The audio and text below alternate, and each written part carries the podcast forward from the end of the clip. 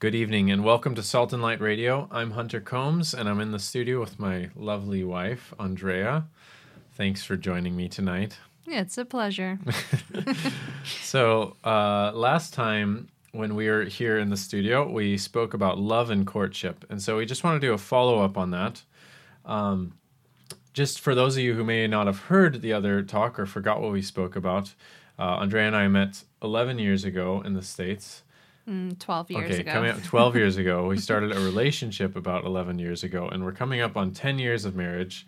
We have three little boys Jeremy, who is preparing to be a future world leader, uh, Joshua, who is a very sweet and loving and adventurous boy, and Oliver, who's three months old, so we're still yet to sort of learn his personality.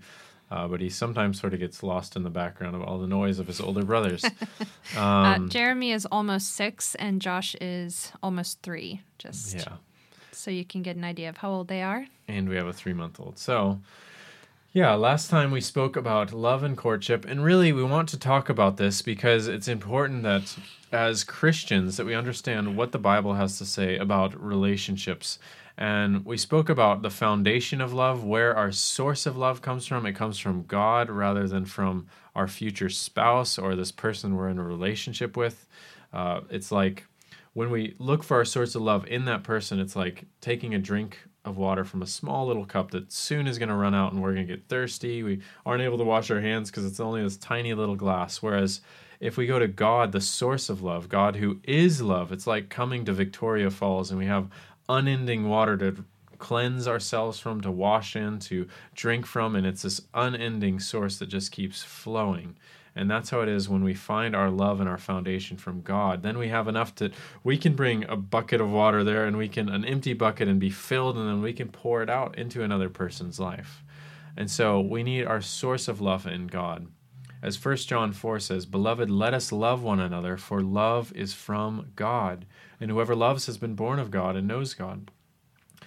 And so that's where our source of love is. And we talked about the difference between courtship and marriage last or sorry, courtship versus dating last time. Whereas dating focuses more on just isolating and focusing on how beautiful the other person is and just being alone together, which often leads to sexual sin. Uh, courting is about really focusing on the spiritual aspect, building the other person up in Christ, and being in community. How can I involve the other person's uh, re- um, authorities in their life, like their pastor, their parents, their elders, their friends, and and really think about is this the right fit for me? Th- These authorities in this girl's life, they know her a lot better than I do, and asking them, do you think our personalities fit? Do you think we are a good fit for each other? Rather than saying, no, no, no, as dating would, we're we're independent of authority. We're going to do what feels right for us. And so we talked about some of the aspects of courting um, that we want to sort of be aware of. We don't want to f- rush into a relationship. Rather, we talked about fools rush and love waits. So we don't want to just foolishly head head run headlong into a decision.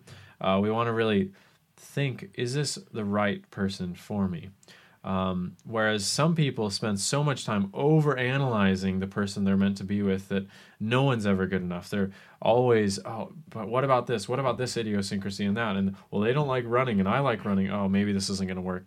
And so the reality is, you're two flawed people entering into a relationship. You're never going to find a perfect person because you're a sinner, marrying a sinner, and you both need a savior. His name's Jesus Christ.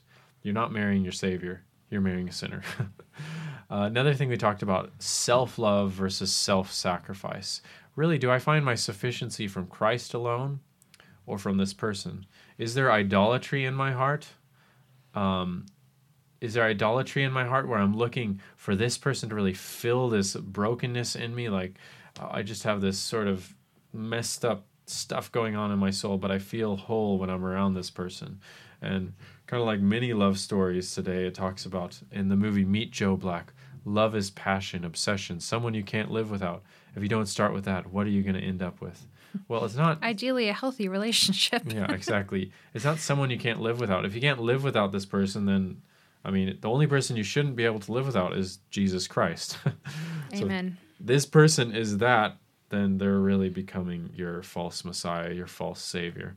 Um, and Andrea and I could share stories about that from our relationship, just where we sort of fell into that trap ourselves. Um, another thing we didn't touch, go so deeply into, is authentic versus artificial relationships. And maybe we can pick up there with those two points that we didn't get to go as deep into last time and sort of start talking about that. So, when we began our relationship, we knew that the Lord had really brought us together, and He had even told us different ways that we were going to end up getting married. We were this was the person that He had planned for us, and it didn't prevent us from falling into a pitfall of allowing that person to become an idol in our hearts. And for me, I really thought, oh, okay, if God has ordained this relationship, then well, it's going to be easy. It's going to be like in the movies. I mean, we've all seen You've Got Mail and these other love stories, and it's just easy for them. It's like it just it just works. But that's really romanticizing a sinful relationship. Uh, the marriage relationship is meant to be a reflection of Christ and the church, but they aren't Christ, and we are sinners and we need to realize that we both are fallen people who need Christ. So I think really in the beginning of our relationship, what were some of the pitfalls that we kind of fell into um, of thinking of each other as I think you had said in the past, sort of thinking of me as sort of a not a savior, but sort of someone to fix your problems, whereas. Yes. I sort of jump into this savior mode of, oh, I want to fix everything. I want to make your life perfect. And so it's kind of a it was a bad match of me wanting to be little um, person to be perfect and always please you, and you looking to me to be that sort of fulfillment in your life. Um, and it really was not a good no. starting place for us in our relationship. No, I mean, it's not like I consciously went into this thinking Hunter will solve all my problems, but in my mind, I thought you were pretty much as close to perfect as you can get because we had been together for less than a year and a half by the time we got married. I think we'd been together for about 15 months in our relationship. Yeah. And I thought, you know, Hunter's Hunter's pretty great. No, he's not perfect, but he's kind of as close to perfect as you can get. So I kind of put that pressure on you without meaning to that uh, you yeah. were going to fix things that needed fixing and you were going to solve my problems and what do you mean you're not perfect? You're letting me down. How can this be? And it caused unnecessary tension tension and arguments that didn't need to take place because if we had been a bit more mature then we would have realized this is an unhealthy expectation and it it probably I think we figured it out within the first year. I remember we were still yeah. in our first apartment, um, but well, we, we were we were blessed to have mentors in our life. Yes, and that also have background in counseling. Mm-hmm. So our uh, first mentor really he was also a biblical counselor. So he really gave us a lot of helpful insight. Like, oh, he did. He this opened our eyes. um, so all that to say, it was really easy for us to um, at least identify the issues. Yes, yeah. but I found it too easy to find Hunter as my sort of earthly savior and um, of course, I've learned better since then. I know that Hunter could never be my earthly savior because he's not perfect, and neither am I, and we can't expect each other to uphold such an incredible position in our lives because only God can fulfill that. So, yeah. And that's really, I mean, this gets down to idolatry in the heart, which God spoke through Moses and gave the Ten Commandments. And he says, you shall have no other gods before me. You shall not make for yourself a carved image or any likeness of anything that's in heaven above or that is in the earth beneath, including a spouse. And so the greatest problem in our relationships is the sinfulness in our hearts that leads us to fall away and look turn away from God and finding our wholeness and contentment in other people rather than the Lord. And we look for our contentment in a flawed person, guess what? We're going to be very disappointed. We're a sinner looking to marry a sinner you both both must be abiding and trusting in Christ in order to have a healthy relationship. If you're abiding and trusting in each other, guess what? You're gonna shrivel up and be very spiritually unhealthy. Um, we had mentioned last week about the, or last time rather, when we spoke, the book "What Did You Expect" by Paul Tripp.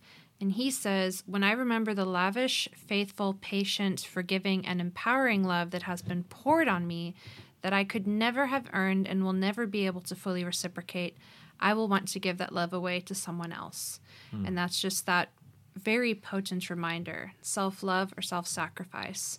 And a godly marriage is self sacrificial, not self loving. The whole goal is to reflect and mirror the relationship between Christ and the church.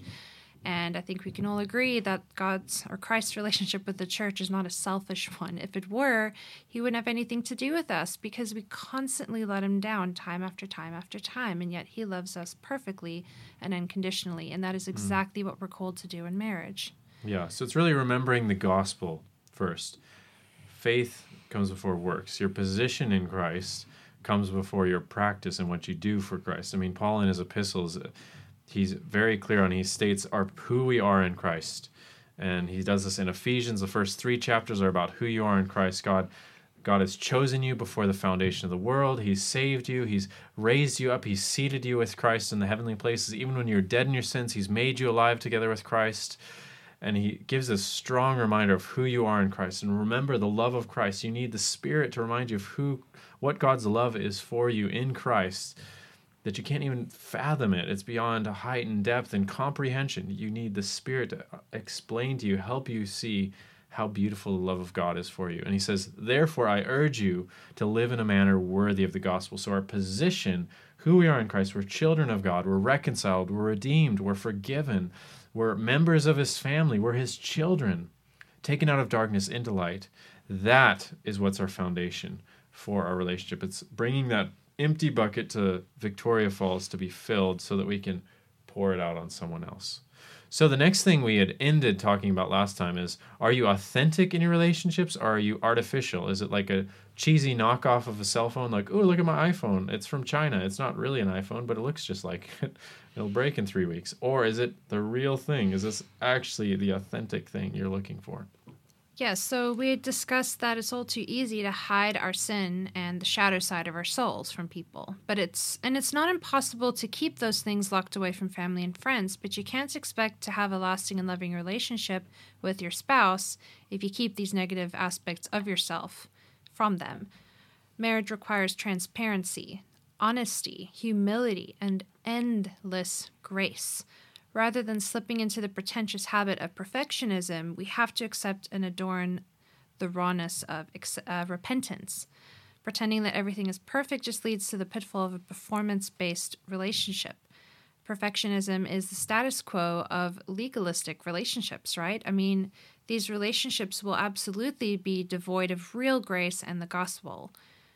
Perfectionist people live their lives on rules and do's and don'ts, but repentant people live their lives in the light, realizing that they do not deserve the grace of God. They understand that if it was not for the immeasurable grace of God, that they would be without hope. So, in your search for a spouse, remember that the vital importance of being open and honest with him or her. Because if you don't, you can only pretend for so long, which is ultimately why so many marriages fail. Yeah, and I think we sort of fell into this in our relationship, me being a perfectionist and thinking I have to be perfect and if I ever make a mistake or sin or anything then it's the whole world's coming to an end. But really, we're flawed, we're sinful people who need the grace of God. I can't be this perfect savior for my spouse all the time. It's too big of a uh, an expectation to put on yourself, mm-hmm. and it's so self-righteous to think you can be oh yes i can just be like jesus to my spouse no you're supposed to be but you never will be. And so yeah it leads to this perfectionism this legalism like i must do this this this and you end up miserable and bitter. And that's why we need to live in the light and in repentance. Um, so we want to think about now sort of um, what are some profiles of a potential spouse or a potential suitor someone you're entering into a relationship with? Um, as we consider courtship this week? Yes. So I am sure if you're anything like me, you would have had a list of what you imagine your spouse ought to be. When I was younger, I definitely had that list. So, my question to you is Does that list focus more on the inward or the external? If your concern is more superficial than spiritual, then you should probably toss that list into the recycling, because after all, we do still care about the environment, right? So, when desiring to find a lifelong partner in marriage, there are some key questions to ask. Does their faith, calling, and character honor the Lord? Is their primary focus um, in life, outward or inward? The following questions here that Hunter will share with you should prove helpful to when determining the suitability of a suitor. Yeah. So oftentimes people have this sort of list in their mind, as Andrea was talking about, of 27 different qualities, and the top three are, oh, well, they like hiking, they like the outdoors. He wants brown hair, blue eyes. Yeah, exactly. It's these very surface level things.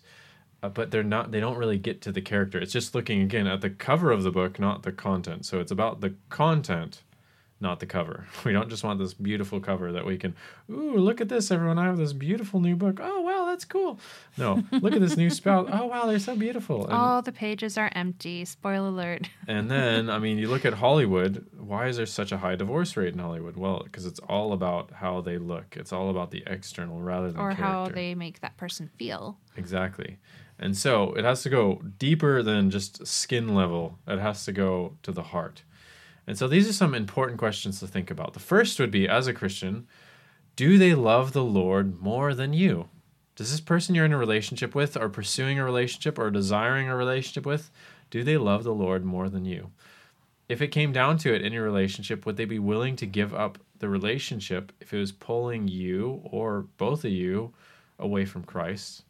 And I think that's an important thing to think about because many people want to get in a relationship, well, the first question I ask when someone says, "Oh, I met a guy," "Oh, I met a girl," do they love the Lord? and well, um, you know, I haven't gotten there yet. Well, then don't even consider it yet because that is the foundation of your mm. marriage. That's what's going to pull you through when you don't feel like sticking with it. 10 years into marriage, uh, seven years into marriage, 20 years into marriage, wh- whatever it is, that's going to pull you through. Do they love the Lord? Are they committed to Christ and going to say, no, I'm going to stick with it through thick and thin? Second question is, do they have the same or complementary life calling as you? Meaning, does one of you feel a real call to the mission field and the other one of you just feels well you know i want to be an engineer i want to be a programmer and i want to work in silicon valley in the states um, well, in that instance, those two callings don't seem very complementary. And maybe there's an exception where one of the person needs to really prayerfully think through is this call that I feel in my life really a call or just something that I selfishly want to do? So there is room for give and take and thinking through and praying through everything. Um, but we need to think through do we have the same or complementary life calling? Yes. I mean, for us, you would think that a South African kid studying in the States who was determined to move back to South Africa once graduating, once I had graduated, rather.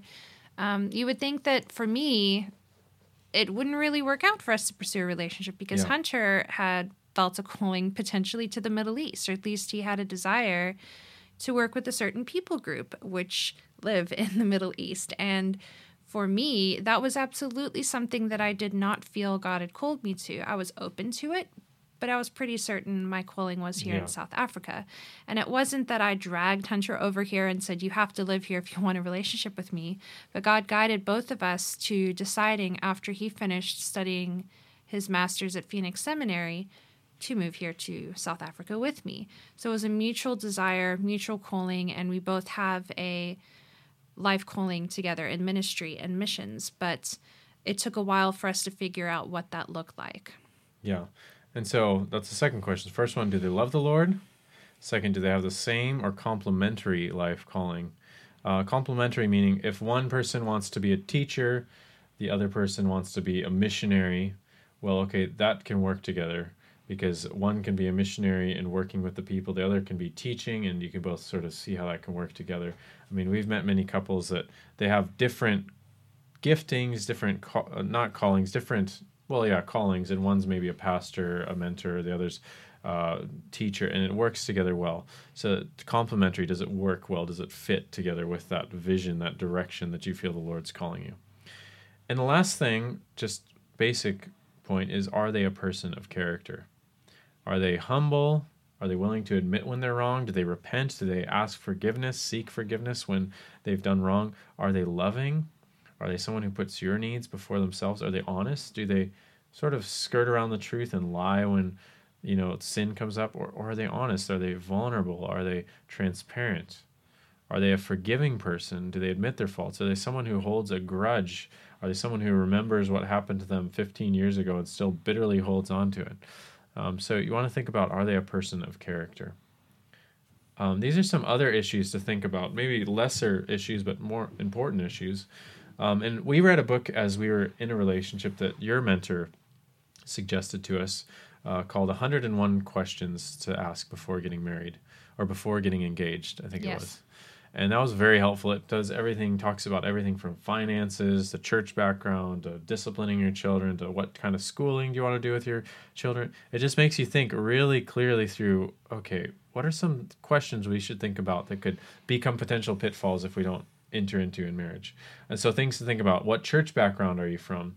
Do you have the same political convictions? I mean, that can actually be a big point of contention, if not. What is your cultural background? I mean, if people are coming together from two different cultures, you really need to think about this. I mean, what language, backgrounds, expectation of marriage? Um, how will you discipline your children? Uh, that's a big issue to really think about. I mean, if one believes in spanking and the other one doesn't, I mean, that's a big issue of contention in your It will come up if you have children. Yeah, it will, because children aren't perfect, sinless little robots. They actually have opinions, and they will defy you at times. Where will you live? Are you wanting? No, no, no. I must live here in South Africa. No, no, no. I want to live in Europe. Well, okay, that that's not going to work if you can't agree on that. But most importantly, you need to be willing to put the mirror up to yourself and ask, do I meet the qualifications that I have for a potential spouse, husband, or wife? Really think, am I a person of character? Am I someone who loves the Lord more than this person? Do we have the same life calling? And so, um, yeah, did you want to add something? no, just uh, thought we'd move to the red flags. Yeah, so we want to talk about the red flags in a relationship. Um, these are some red flags. Yeah, so the first one uh, that we came up with was the superficial Christian, where he or she is a Christian in name only. I think we all know what they are. Um, in the states, they were they're called CEO Christians, Christmas Chris, Christmas and Easter only. Christians, yeah. yeah, so people who basically go to church maybe once or twice a year, they're not really Christians, really. Or they grew up as a Christian. Yeah, yeah, I'm a Christian. Well, do you love the Lord? Do you read your Bible? Uh, what's that? Yeah. They may be passive in their faith rather than active, if they even have any real faith at all. Um, a second red flag is different life callings. We've already talked about this, but uh, just to touch on it again, girl, say future missionary to unreached tribes, meets a guy studying to work as a programmer in the tech industry. I think Hunter already discussed this, so we'll move on. But different life calling could be a red flag, but isn't necessarily a red flag. Um, another point is someone who's proud. They're unwilling to admit their faults. Believe me, you will have arguments in your marriage. So if you marry someone who is proud, it's going to make um, conflict resolution a lot more challenging. Or if you're proud yourself, remember these red flags can apply to you. It isn't just necessarily to the other person. Um, the fourth red flag we came up with was codependency, someone who is unable to live without you. Constantly texting, WhatsApping, messaging, Facebook calling, whatever it is, saying, Hey, can I see you? I haven't seen you in five mm. hours. I miss you. We have to spend time together. What do you mean you're spending time with your guy friends tonight or girlfriends? What about me? We've got to hang out. I need you. So Or the girl by her phone. Oh my word, he hasn't texted me in five minutes. That's maybe he doesn't ending. love me anymore. Yes. Yeah. So codependency, that can be a real problem. And that's really just an idolatry issue. We touched It on is, that a bit. yes. Um, a fifth red flag is controlling, or someone who is a controlling person, unwilling to let you have a life outside of his or her control. So that's kind of another aspect of codependency, I think. Yeah. Um, And it can become even sort of abusive at times. Not like physically abusive, but emotionally, spiritually abusive yes, and that's that's a real danger. And again, you may have some of these tendencies. tendencies yourself. It doesn't mean you can't work through it, but it still it can be a, a serious problem in your relationship. Uh, you can also have the classic foot dragger who will only get married once they have all their ducks in a row, plus a million rand saved for their kids' college fund. Um, word to the wise you will never have every single thing perfectly lined up. God expects us to take a leap of faith. Now, that doesn't mean we rec- recklessly fall headlong into a lifelong commitment, but there needs to be an element of trust. We can't control everything. yeah. Um, there's also the unforgiving person, and that is something I think Hunter already touched on. Someone who struggles to let go of past sins, holds on to bitterness rather than letting go and forgiving those who have wronged them. So that's the unforgiving person. Uh, number eight is pretty important lack of leadership. Hunter, do you want to take this one? Yeah, when a man's unwilling to take the lead spiritually or setting the vision and direction or taking initiative, he's not even going to ask her to get married. He wants her to ask. I mean, that's that's a real issue. Uh, the rebel we put just as an example, a woman who doesn't want to respect the male authority in her life. She just no no no, I want to do things my way, and she's not willing to follow leadership. I mean, the Bible has given us a model that the husband is to love the wife as Christ loved the church, but he's also meant to be the leader, and so she's meant to submit to his leadership, his loving, self-sacrificing leadership.